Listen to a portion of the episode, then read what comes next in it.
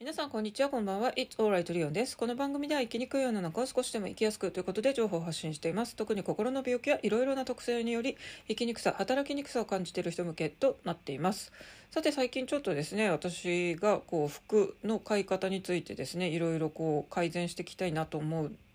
話をしているんですが今日は服だけじゃなくですね全般的にやっぱり使ってないものを処分してですね物を減らすっていうことのメリットについて、えー、話したいと思います。と私がですね利用しているリサイクルショップとかですねあとは最近の相場みたいなですねちょっと体験談も、えー、織り交ぜたいと思います。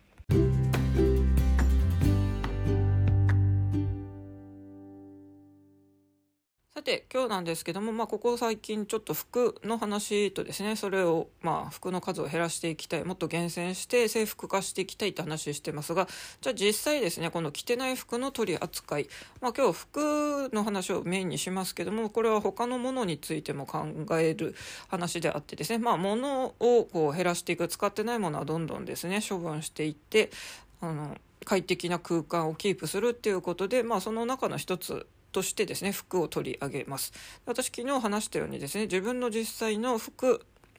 着たコーディネートをですね記録してたんですけどそれを昨日初めてですね回数を数えてみて、まあ、よく着ている服とよく着ていない服っていうのがはっきりしたんですよ。そしたらですねこの着てない服どうして所有し続けてるの？っていう思いに駆られました。あとはですね昨日取り上げましたけどもスタイリストさんとかミニマリストさんがですね黒いワンピース1枚で3ヶ月過ごしたよっていう話とかは結構、まあ、自分がしないできないにもかかわらずですね衝撃的な話もあってですね、まあ、絶対これ服を制服化するとかある程度固定化した方があの朝選ぶ時も楽ですし、まあ、気持ち的にも楽ですしあとはこうお金もかからなくなるあとキープする場所も減るっていう結構メリットだらけなんでですねなんかすっごい急にあの私もちょっと着てない服も思い切って処分しようかなということで、まあ、リサイクルショップに持ってきましょうということでですね、えー、昨日夜ごそごそとやりました。でそれをやったらですねなんとなくこの取っておいてた服とかもですねもう思い切って減らしてみようということで、まあ、昨日例に出したですねウエストシェイプされた、えー、デザインのシャツまあ、なかなかデザイン的にはいいなと思ってるんですけども、まあ、これですね2枚色違いで買ったんで1枚はよく着てるけど1枚はよく着てないっていうのもあったんで着てない方を思い切って、えー、売りに出すことにしました、まあ、ちょっとですね今日梅雨入りしたこともあってですねあの他の日よりなんか肌寒くってですねでそのシャツは綿100%のまさに今日みたいな日にですねちょうど最適ななんか素材でもあってですねで白い正統派シャツなんでこれなんかなくしちゃったららなんか支障が出るかなとかいろいろ思ったんですけどもまあそれでもですね同じ形のピンクの方を持ってるし、まあ、とりあえずですね今私が勤めているこのかっちりした服が求められるような塾関係とかもですね、まあ、ピンク別に文句言われなさそうな雰囲気なんで、えっと、これかっちりしてるデザインだし OK というので、まあ、1枚持ってるから1枚処分しようということで、えー、白着てない方をこう売りに出す方のリストに加えました。あとはまああのセットアップのこれもかっちりしたどっちかっていうと本当に塾とかにも着ていけるようなものもですね。まああの何回か着てたんですけどこれもあの一応ですねこう処分の対象に入れたりとかですね。あとは私は服はちょこちょこ割と見てるんですけども実はですねこの仕事用の服ジャケットですね。私はできればジャケット着ないようなあの仕事ぶりをそういう生活をしたいんですけどどうしても塾とかが私多くてですねあのかっちりしたあの服っていうのが求められる。特に初日とか研修の時はですねまだそこの塾にまあ慣れてないので一応ですねこうある程度かっちりした服を着てまあそこの場に馴染むみたいのがあるんでですねなまだジャケットを完全にあのなくすことはできない。本当は着たくないんですけども。なんでですね、まあ、何枚か持ってるうちの1着。これ珍しくですね、まあ、仕事着だからってあまり意識してなかったんですけどそのうち今3枚あるうち1枚がですねなんかあんまり着てない夏用ジャケットあの春かな？1回来た時にですね ちょっときつくなってることが発覚しました。やっぱりこれ4年前に買って私の中ではですね結構4年ってあの物持ちいいなっていう感じでほとんどのがですね本当に去年買ったものも私下手したら今年3ヶ月前に買ったものとか2ヶ月前に買ったものとかでも突然断捨離したりするんでですね4年も持ってたというのはちょっとびっくりなんですがまあそれは仕事用っていうので普段あの着るおしゃれ着としてはカウントしてなかった普段着としてもカウントしてなかったんでまあそこでちょっとですねチェックから漏れてたんですけど、まあ、久しぶりに来たらきつくなってたんでこれも明らかにもうですねあの処分対象と加わりました。あとバッグもですねよくよく考えてみて一番持ってる数個のうち使ってないやつ。これはですね私もともとリュックって好きじゃないんですよ。あの何でしょう。軽くて軽くてっていうか両肩にかけるからですね荷物の重さ的には片方にかかるよりは、まあ、荷物の重さは楽になるんですがただですねやっぱりこの物を取り出しにくいじゃないですか。例えば財布とかスマホとかあの背負ったままでも取り出せるみたいななんかちっちゃいポケットとかどのリュックにもついてたりしますがそれでも何でも後ろの方に手回してゴソゴソやるのが嫌だっていうのとかですね。あとあのおしゃれリュックみたいな、まあ、例えばエルベ・シャプリエのリュックとかもあったりしますけどもなんだかんだ言ってリュックってもともとは登山とかアウトドア用品なのでですね私はあんまりあのおしゃれと思ってないんですよ。なのでできればあのリュックはですねあの本当に重い荷物の時用としておきたい。なんですけど私はなぜかですねいくつかリュックを持ってて、まあ、そのリュックは、えー、デザインとしては気に入ってたんですよ。中でですねグレーのメッシュ柄でですねスタイリッシュな形ででこれショルダーにもなるというですね 2way だったのも気に入っててあとはそのスタイリッシュなデザインも気に入ってました。でですねこれはちょっとしたエピソードがありまして 私が、えー、Apple ストアでですね何かのこうイベントまだコロナ禍の前の時代ですねにあの参加したんですよ。確かガレージバンドの何か教えてもらえるっていうんで私はガレージバンドを覚えたかったんで行ってみたんですね。なんかあれセミナーっていうんですか？イベントっていうかまああのアップルショップの中でですね こうなんかおしゃれな雰囲気で、まあ、ちょっとだけ教わったんですよ。でそこのこうアップルショップの中でそのリュックを、まあ、持ってったんですけども。ま、アップルというですねこのスタバでマック開いてドヤ顔みたいなのって なんか日本の風潮でありますけど、まあ、アップルってだけでですねこう日本人からするとちょっとあのおしゃれな雰囲気が漂ってますからアップル社の中でですねイベントを受けてそのリュックを持ってたらですねなぜかエレベーターですねあの英語圏の人と乗り合わせてですねその人になんかそのリュックですねクールだかなんだか忘れましたが褒められたんですよ。素敵なデザインですねみたいな感じで。で私はまあですねそれすごい嬉しかったのを覚えてしかもですねこの人の気持ちを高揚させてアップルで外国人に褒められるっていうすごいステータスをそのリュックは得たわけなんですよ。ただですね私結構荷物多くてそれは A4 がギリ入るぐらいのですねやつ。で私はもう A4 が楽に入るぐらいの普段持ってるのでですねちょっと普段ちっちゃいっていうのとあとなんだかんだ言ってリュックあんまり使わない。で 2way のショルダーにするとですねもっと荷物が入らなくなるんでですねなんだかんだ言って、まあ、褒められた輝かしい過去あっても一番使用頻度が低くなっててたのでこれもですね手放すことにしました。で私そのリュックと一緒にですね、えサコッシュというかまあポシェットっていうと昔の言葉ですかね。サコッシュ風の、えー、ミニショルダー斜め掛けのちっちゃいバッグを私これリュックの時にですねその後ろに手をゴソゴソ回すのが面倒くさいんでですね。こう昔からサコッシュ的なこうそれもかなり洒落たチェーンバッグのですねおしゃれなデザインで気に入ってセットで買っててですねそっちの方はもうすっごいずっとヘビロテ正直ほぼ毎日のように使っててですねこれも同じ時期に買ったんでなんだかんだ2000これはごめんなさい2019年か。3年前ですね。さっき4年って言っちゃったけど3年前に買って、まあ、3年間結構ヘビロテして毎日のように使ってたらさすがにボロボロになってきてですね。ちょっとこんなにボロボロになったらもうあの取り替える時期だよなというふうに、えー、となってですね。それでもちょっと代わりの似たような大きさのやつがですね同じその会社のバッグでもなくってですね。これ縦型なのが私気に入ってて大抵のサコッシュみたいなそういうミニバッグって横型なんですよねショルダーバッグ。縦なのがスタイリッシュで気に入ってたんですけどあとは本当にですねチェーンついてて縦型っていうかなりあのデザインとして好きなんですけど残念ながらそのえバッグ屋さんでもですねこの形はなんかまた同じのが出ないらしくてですね、まあ、ちょっと他のところで探そうと思ってますがあまりにもこれはボロボロで、まあ、手放してもいいんですけどボロボロすぎてですねあの古着のお店に行って、まあ、たまにですねボロボロのバッグとか売ってるじゃないですか。あれって本当なんか見てるこっちもなんでこれを売ったんだろうとかですね。お店もこれを買い取ったんだろうと思うぐらいの誰が買うのよぐらいのボロボロのってあると思いますが結構私の今のそのサッコッシュはですねそこぐらい結構ベロベロ剥がれてきてるんでですね。あのこれはちょっと私も売っても多分ですねお金にもならないだろうしまあお店としてもきっと買い取らないだろうというふうに感じてですね、えっと、これは、まあ、あの売らないでですねあの他に新しいものを買って、えこちらの古いのはですね処分しよう。これはさすがに本当にヘビロテしたんでですねもうありがとうっていう感じで、え処分する時は本当にお礼をこう込めてですね、えーまあ、処分したいなと思ってます。こんな感じでですね、えー、結構昨日の夜こそこそといじっててですね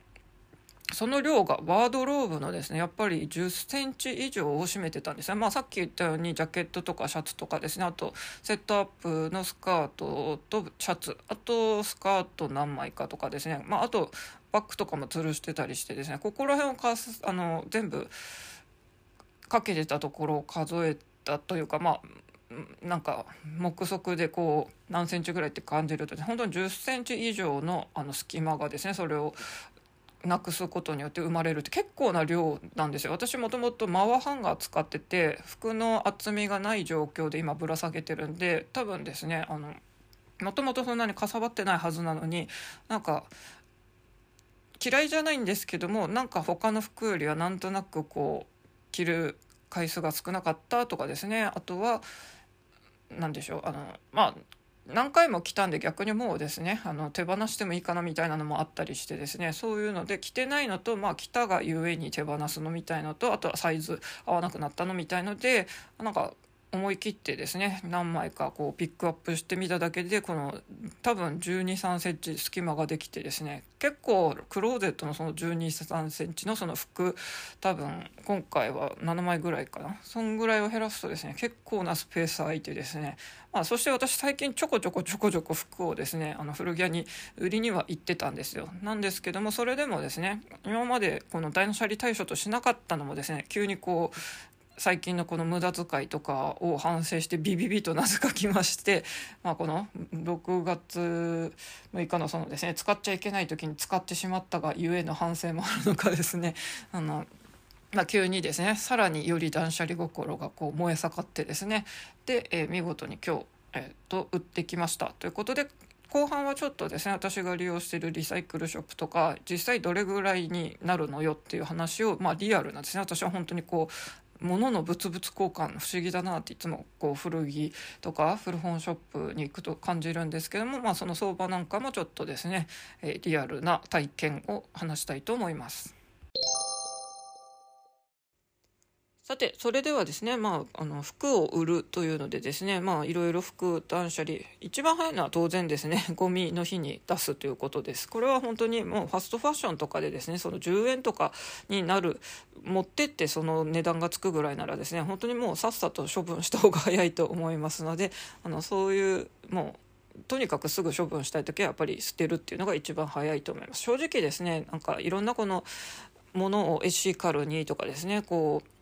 なんでしょう捨てないでいこうって言ってもですねなんだかんだ言って寄付するとか言ってももらった人もですね困るぐらい今服とかこういう毛布とかってですねもうなんか余ってるそうですし逆に送られて困るっていう話もあったりするんでですね基本自分で買って処分するならもう責任取って自分でもうゴミとして出すしかないのかなと思います。あとは当然お金になるものはですね売ってあの賢くリサイクリングしていきましょうということで、まあ、3ユースってありますよね、まあ、あれなのでリサイクルっていうのを活用からもですね古着っていうのは結構こう今のですね SDGs とかこうシニカルファッションって言われてますけどもこう物を捨てないっていう概念でいいのかなと思ってます。で私かつては本当にですね買ってた服がユニクロとかのファストファッションだったんであの古着屋に持ってってもですね本当に全然お金にならなかったんですけど去年ですねちょっと同じお金例えば同じ1万円という服の予算があってですねユニクロ、まあ、安いからですね私もう大人買いしてわーいってやってたんですけど同じ1万買うならですね枚数減ってもあの元値が高いのを買っとけばですね売る時にやっぱり価値が出るんですよこれ。で今まではユニクロ系列の、まあ、ファストファッションを買ってもですね売る時には全然本当に100円になればラッキー10円ぐらいになったりですねなんなら買い取り拒否とかにもなったりしますがこれはですね私は去年古着でセレクトショップ系まあ正社員の時とか買えてたような服ですけども、まあ、当然ですね1枚元値が1万円以上2万円以上とかいうですね。シャツ1枚で2万円とかって結構もう高いなって思っちゃうんですけど、まあ、これがですね、まあ、セールで半額になってるのを手に入れるのもいいですけども古着屋だと本当にですねこの手の元値が2万円以上するようなのもですね本当にうまくいけば2000円台3000円台4000円台5000円台っていうですねまあとにかく安く手に入る。であとは私はあんまりヨレヨレの服は古着では買いたくないでですねいい状態ってもうあのネットを使ってですねあの状態のいいのを最初から選んでそこから、えー、買っていることになります。まあやっぱり ZOZO タウンのユーズドとか見てもですね ABCD って分かれててあと S 新品タグ付きっていうのもあって私も S とか A ほとんどそれしか見ないですね。もう B でも怪しいです。C とか D とかこれなんでこんなの買い取ってるし売る人もこんなのなんで売るのってぐらいの 不思議さですね。あまりにもそんなヨレヨレしてんのはですね買う価値はないなと思っているんで、えー、これは除外ですね。状態のいいものをまあ買ってみました。ということでこれですねまあなんだかんだ私はいつもすぐ金欠になってるんで、え、ー、と去年買ったそういうですね古着。でやっぱりセレクトショップの人気あるのがですね高いお値段がつくなって感じてます。例えばですね何が何でもやっぱりもうすぐにこうセレクトショップ系の中でも売れる時っていうのはですね私の中ではトゥモローランド系とあとはユナイテッドアローズ、まあ、ビューティーユービューティーユースとかありますけど、まあ、とにかくこの2つはですね圧倒的にあの割と高い値段がつくかなと思ってます。まあ、当然ですね同じような例えばユナイテッドアローズと並んでビームスとかですねイエナとかスピックスパンとかですねそういう系統あるんでここら辺はみんな大体同じぐらいでですねその1枚1000円ぐらい1000円以上の時もありますけど大体平均1000円ぐらい、まあ、トゥモローランドの中でもいろんなブランドあるんでですねあの普通のトゥモローランドよりもさらに多分ギャルリービーとかデプレ私ここら辺もあの本当 OL 時代はですねあの好んでましたがあのなかなかこう普通にですねプロパ価格で買えないという悲しいあの状況ですので古着で手に入れるということなんですけどもここら辺もやっぱりあの人気がありますね。で大体どれくらいかっていうとさっき大体1,000円ぐらいって言いましたけどもあとはですねこのセレクトショップじゃないですけどデパートで売ってるこれもやっぱりお高いですよね。あの私は今特にボトムスはですね大きいサイズのを買ってるんでですねもう大きいサイズが最初からあるデパートブランドで私は昔からワールドのですねアウトレットをネットですっごい狙ってたんでですね、まあ、その流れでアンタイトルとあとですね本ワードだと23区とか ICB のあたりが大きいサイズを取り扱ってんでここら辺もともとのプロパー価格は本当にですね1万2万まあ、高いものになるとですねスカートなんて1枚2万こう7,000円ぐらいのとかもあったりとかいうですね。私からするとなんて高いんじゃっていう感じで昔本当にですね23区の夏のリネンコレクションの時期とかですね上下これリネンのそのセットアップ買ったら本当に5万とかするんですけどえこんなのどうやってみんな買ってんのっていうちょっと疑問を感じましたけどもまあそういうのもですねまあワンシーズン経つとまず半額になりますとかですねあとは古着で買えばもっと安くなりますっていうので、まあ、このアンタイトルとかあとそっちの23区とかですねそういうあのデパートブランドこれも同じぐらい1,000円ぐらいにはなります。で私が最近ちょこちょこちょこちょこ持ってっているのでそのアローズとかですねここら辺のアンタイトルとかの系統はまあ大体1200円ぐらいの値がついたかなっていう感じですね。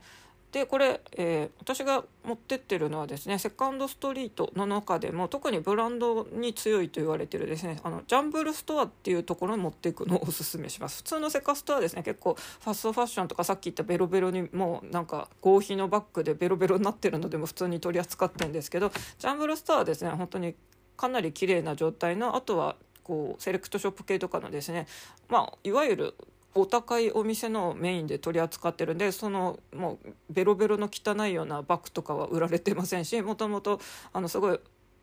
ディスプレイとかもおしゃれでですねやっぱりこうちょっと使い分けされてるんでこういう服を売りに行く時はですねあのジャンブルストアっていう方を私は利用してます札幌でも今東京でもそっちを利用してますね。あとネットでですね大量に服を買い取ってほしい。で特にそのファストファッションとかも混ぜたいっていう時はですね私はトレジャーファクトリーを利用しました。でここはですねあの10点からっていうんで結構ですね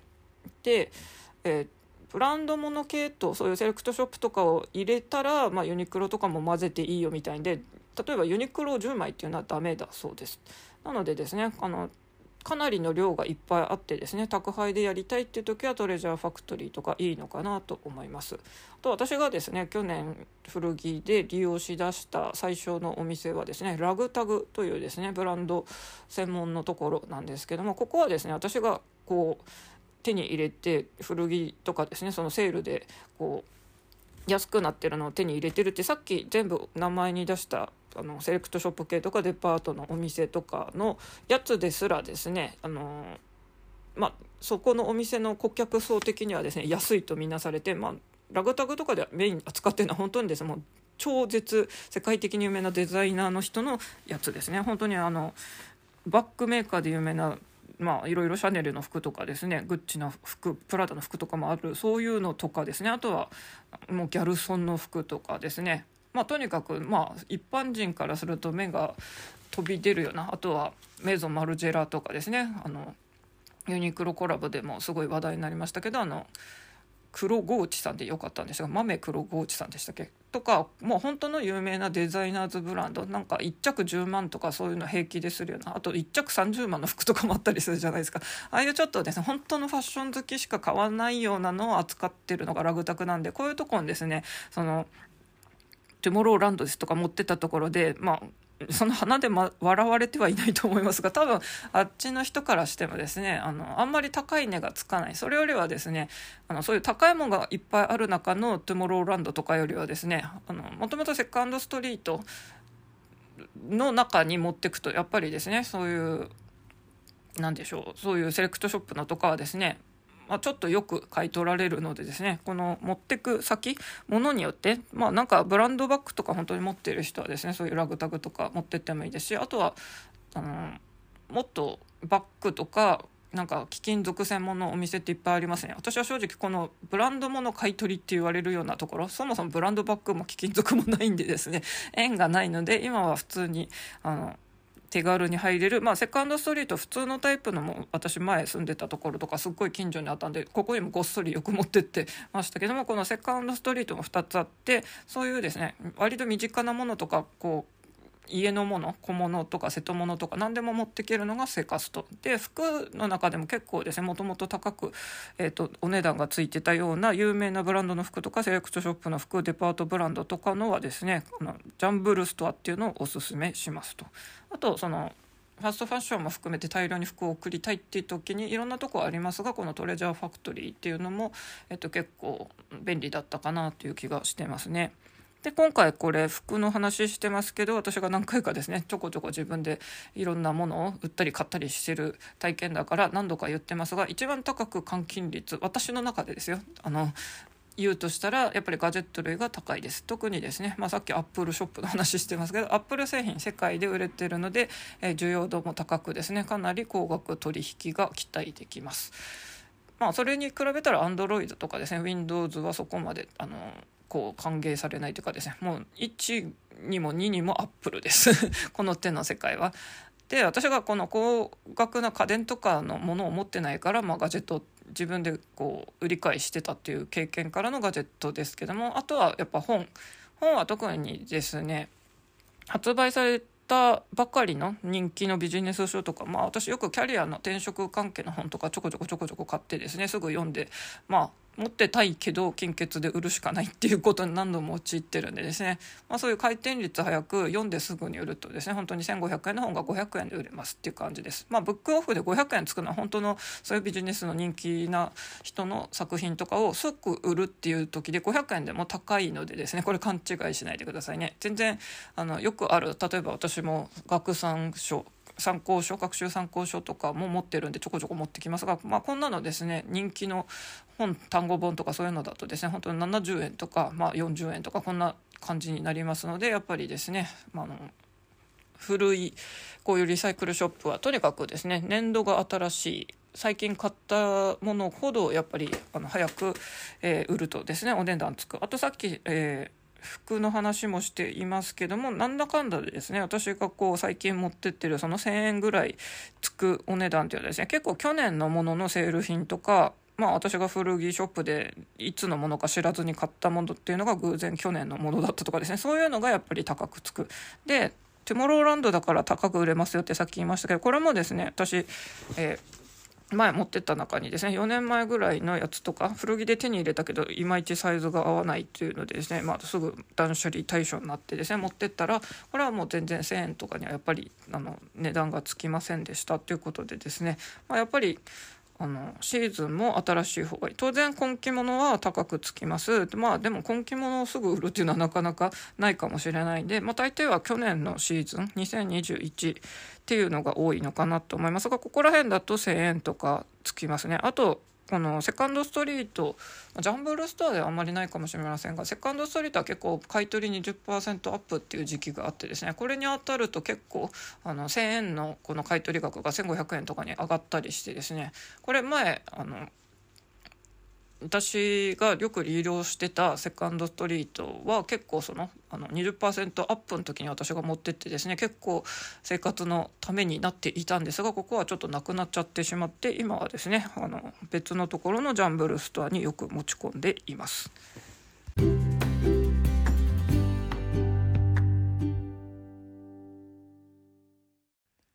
というわけでここ最近ちょっとですね洋服の制服化っていうのについて取り組んでいるところですが、まあ、その中でですね実際よく着ていない服っていうのがはっきりしたことからですね、まあ、その処分方法として私は古着屋さんに持ってってるということですね、まあ、当然あの実際にゴミとして処分してるのもありますよ。であの値段がつきそうなのは持っていくしつかなさそうなのは処分してるって感じで分けてるんですがその持ってった先リサイクルショップの具体的な名前とかですね。あとは相場ですね。私がこう買っているお店の名前とかも具体的に出して大体こういうのはこれぐらいになりますよっていう話をしていきました。でですねこのまあいろいろ金運がいい日っていうのでこの6月6日もそうでしたみたいな話がありますが今度ですね最近スピ会でなんかいっぱい言われてるのがですね6月10日がすごいこうなんかのですねいろいろいいのがすっごい重なってしかも2022年このいいのはですねこの6月10日で最後になるらしくてですね、まあ、特に財布を買い替えるのにいい日と言われています。ただ私は今使ってる財布が気に入っているこれ本当にですねあの服をちょこちょこなんかやったらすぐですね。買ってはすぐ断捨離みたいな感じでなんかうまくこう回せてないような気もしてるんですが財布はですね気に入ってもこれ4年目さっきジャケット4年前に買ったって言いますがその時期ですねこれジャケットとかこの財布とか確か同じ日に、えー、と買ってるんですがこっちが4年前でこれは札幌で買っててですね3年前にリュックとサコッシュを買ったってでちょっとここは1年ずれていましたが、まあ、私にとってはですね3年4年ずっと使ってるっていうのは結構長いなっていうのがあります。そんな感じでですね6月とかは財布新しくするのいいそうなんで是非ですねもし新調しようと考えてる人っていうのはこの日6月10日に新しくですね金運アップも兼ねて新調するのがいいんじゃないでしょうか。でですねなんかもともと6月10日って時の記念日っていうちょっとなんか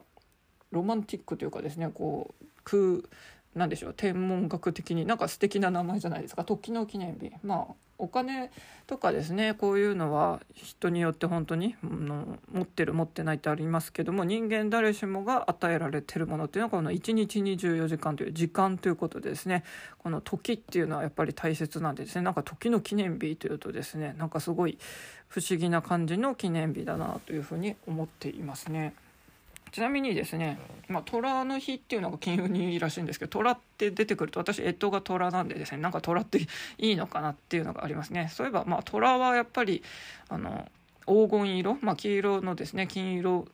黄金色とも書きますけどお金で書きますね。その黄金黄金っていうのでまあやっぱ金運になんか関係あるんでしょうかね。そういえば私子供の頃ですね。これまあ廃盤になったというかあのよろしくないって言ってちびっくろサンバの絵本ってもう多分なくなっちゃったんですかね。これのあの虎たちがこうぐるぐる回って溶けてバターになったでしたっけ？確かこんな話で。あのなんか絵本の絵とその虎が溶けてバターになったその金色とか黄色が、まあ、こうぐるぐるぐるぐる回ってるうちにバターになったっていうのがすっごい私は面白くてですね。あの好きだったんですけど、まあ、ちょっとですねこのいろいろ差別の問題もあってですね、まあ、何でしょう廃盤になったんでしょうかね。もう世の中には出回ってないんでしょうか。ちょっと今虎の日からですね。自分の絵と虎イコールこう金融に関係あるんだろうかという黄金黄金からのバターという流れに、えーと、なっております。あとはその6月10日っていうのはですねその時の記念日ということでちょっとなんかですねロマンチックな感じ。まあ時っていうとですねだからヤギ座はもともと土星が支配してるらしいんですけどこの土星っていうのがですねクロノスって、まあ、時のなんか万人みたいな言われますけどクロノスっていうのがなんか焼き座を司ってるだかなんだかでですねなんか時と関係あるっていうのはなんかもともと私星占いとか好きなんで読んだことがあります。まあ、確かにですねヤギ座の特徴としてはコツコツとですね努力を重ねることができるっていうのが一つあります。まあ、私もですね転職この仕事に関してはですね多分この組織勤めっていうのが向いてないがゆえにですねこんなに30社以上もあの転職する羽目になってるんですけどもまあもともと興味あることをコツコツはやるタイプかなと思ってましてまあ家庭学習子どもの頃中学生とかのそういう勉強も毎日きちんとですねコツコツやってましたしピアノとかもコツコツと基礎からあの練習をやってましたしまあ、英語もですねちょっといろいろ病気もあってブランクもありつつ、まあ、しつこくですね あの諦めずに英検とかも勉強続けてきての今があるって感じで一応ですね気になってることについては結構コツコツと努力を重ねられてる方かなってあるんで私は昔のですねこう自己紹介面接とかの時は結構物事に粘り強く長く、えーと、取り込むことができますって主張してたんですが まあ何しろですね最近この仕事職場に入ってしかも正社員とかに慣れてもですね本当に数ヶ月で辞めてるっていうですね もうこの続けられますっていうのは表だって主張してないんですけど、まあ、地味にそれでも続けられてることもあってですねもしかしてこのまあ、スピとか私は完全に別に信じてるわけでもなくてですねなんとなくこう星占いとかのこの考え方が好きだからこう読んでたりするわけなんですけどもその中のヤギ座っていうのはこの土星で土星っていうのはその時を司るクロノスなんでしょうね。神様なのかよく分かんないんですけど なんかそういうのも関わりありますよということで、まあ、人間24時間与えられている時間を有効活用する。その有効活用の時に朝服を選ぶ。こう無駄な労力を使いたくないってことからのこの服の制服化っていうことですね。で私もこの服を減らしました。あとですね仕事の時に主に着るコーディネートとしてこうシャツとかとですねあとボトムスと固めてですねあとはまあプライベートで着る方の、まあ、例えば花柄のスカートなんていうのはちょっとですね塾には着ていけないのでこういうのはプライベートの方ちょっと分けたんですよ。そしたら今日確かですね朝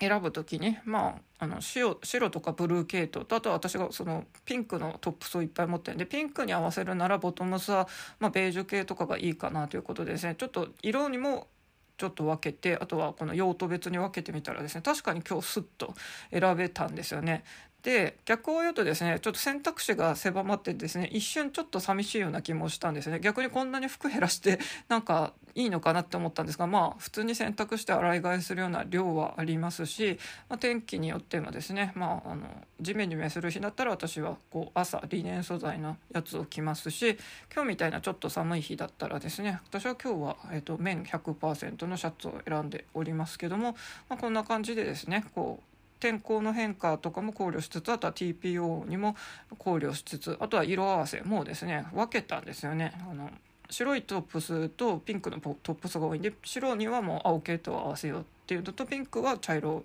ベージュ系を合わせようというので分けたっていうのでですね朝確かに選ぶ、えー、時間がですねかなり減ったのでですねやっぱり効果があります。あとですね私が一つ、えー、処分したいものとしてですねこれは去年の1月10日にアマゾンで買ったのかな。あの家の中で運動しようとしてですね、まあ、ステッパーってやつを買ったんですけども結構な場所を取っている割には全然使ってないんですよね。でもなんかこういう健康器具って捨てれないじゃないですか。なんかやってない自分への後悔もあればですねこうなんか健康へのこう思いまでなんか捨てるのかっていうですねなんか後悔めいたものがあってずっと捨てないでいたんですが結構場所取ってて使ってないっていうまさにですね服よりももしかしてこうスペースも取って結構私の狭いですねこのワンルームの部屋の中で結構真ん中の位置に置いててですね 割と邪魔だったので思い切ってあのこれ燃えるゴミじゃなくて燃えないゴミに出せるのかなと思って出してみたらですねこれは粗大ゴミですってこうシールが貼られてたので、えっと、一旦自分の部屋に戻してですね今度粗大ゴミの日を調べてまたあの有料のシールを買ってですね粗大ゴミとして出そうと思っています。なのでこういう健康器具とかもですね安易に買っちゃうと結局最後にゴミになるっていうですねなかなか恐ろしいことですよね。まあうまく活用する手立てとか手段とか場所とかいろいろあってからこそやっぱり取り入れるべき。まあ家が事務化すればいいんでしょうけどね。私の部屋の狭さいやでも今とりあえず置けててもですね使ってないっていうことから、まあ、使わないには何かしらの理由があるんだろうなっていうのもまあ分析していけばいいんでしょうけどとりあえずですねまず服を減らしてみた実際に売ってですね少し減らして、まあ、制服化の第一歩として仕事着とですねプライベート用と分けてあと色別にも分けてみたらですね今日朝選ぶ時間が減りましたという報告でした。皆さんもですね、まあ、少しずつこの使ってないもの見返してですねすっきりとした空間でまあ何より時間を大切にしたいですよねっていう話でした大丈夫だよ大丈夫あなたはここにいるだけでいいんだよというわけでそれではまた。